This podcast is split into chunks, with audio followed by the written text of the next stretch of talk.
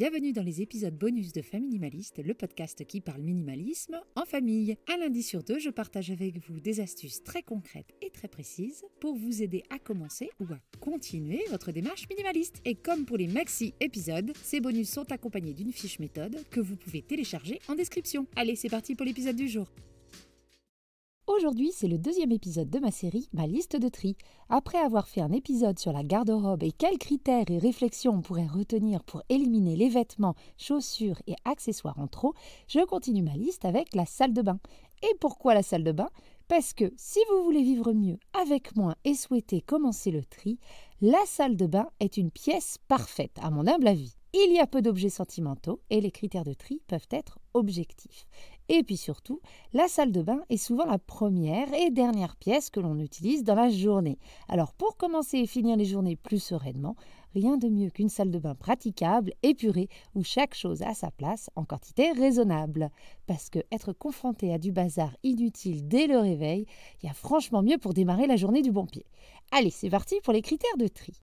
Le premier critère que l'on peut utiliser quand on veut trier notre salle de bain, c'est le plus simple, ce sont les dates de péremption. Pour les médicaments, ils sont marqués dessus et on rapporte ce qui n'est plus bon à la pharmacie.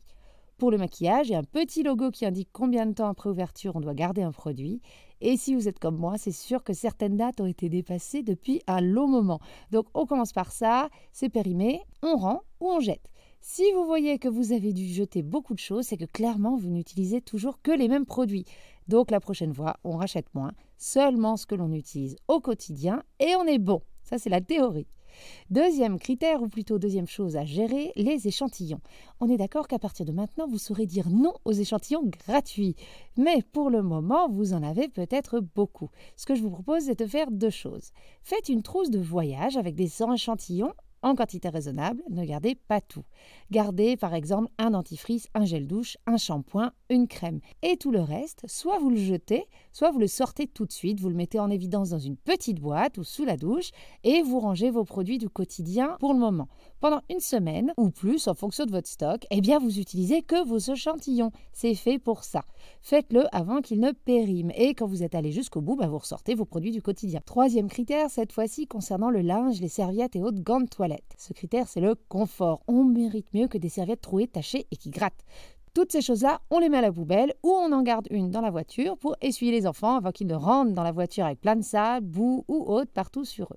Pas besoin de linge de qualité pour ça. Si vous avez beaucoup de linge passable mais usé, contactez votre SPA local. Je sais qu'en Nouvelle-Zélande, ils reprenaient ce genre de choses pour les découper, les tresser, en faire des jouets, vous savez, pour lancer, pour que les chiens euh, aillent chercher, euh, pour les chiens qui sont dans les refuges en attente d'adoption.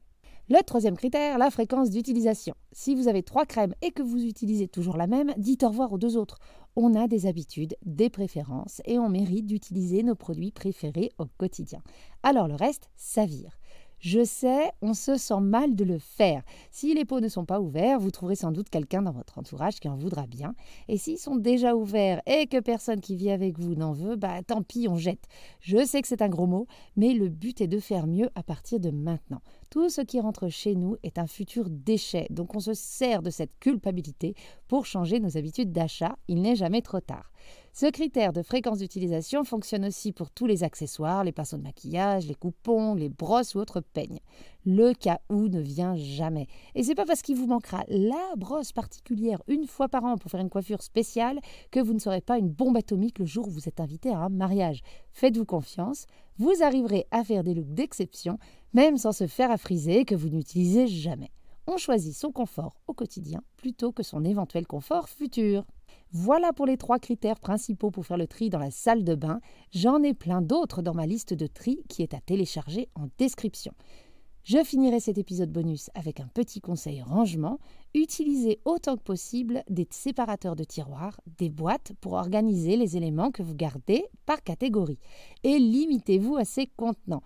Si la boîte à pharmacie déborde, c'est qu'il est temps de replonger dedans, pas le temps d'acheter une nouvelle boîte.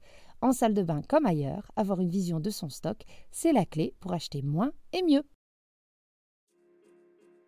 Et voilà pour l'épisode du jour. J'espère qu'il vous aura plu et qu'il vous sera utile. N'oubliez pas d'aller en description pour télécharger la fiche méthode. Je vous dis à jeudi 17h pour mes épisodes plus longs, en solo ou en duo. Je partage avec vous astuces, méthodes et réflexions pour vivre une vie concentrée sur l'essentiel et débarrasser du superflu. Si vous voulez me soutenir dans la création de ce podcast, vous pouvez me laisser un commentaire ou alors des cœurs et des étoiles sur vos plateformes d'écoute. Je vous dis à très bientôt et en attendant, n'oubliez pas, vivre avec moins, c'est vivre avec mieux.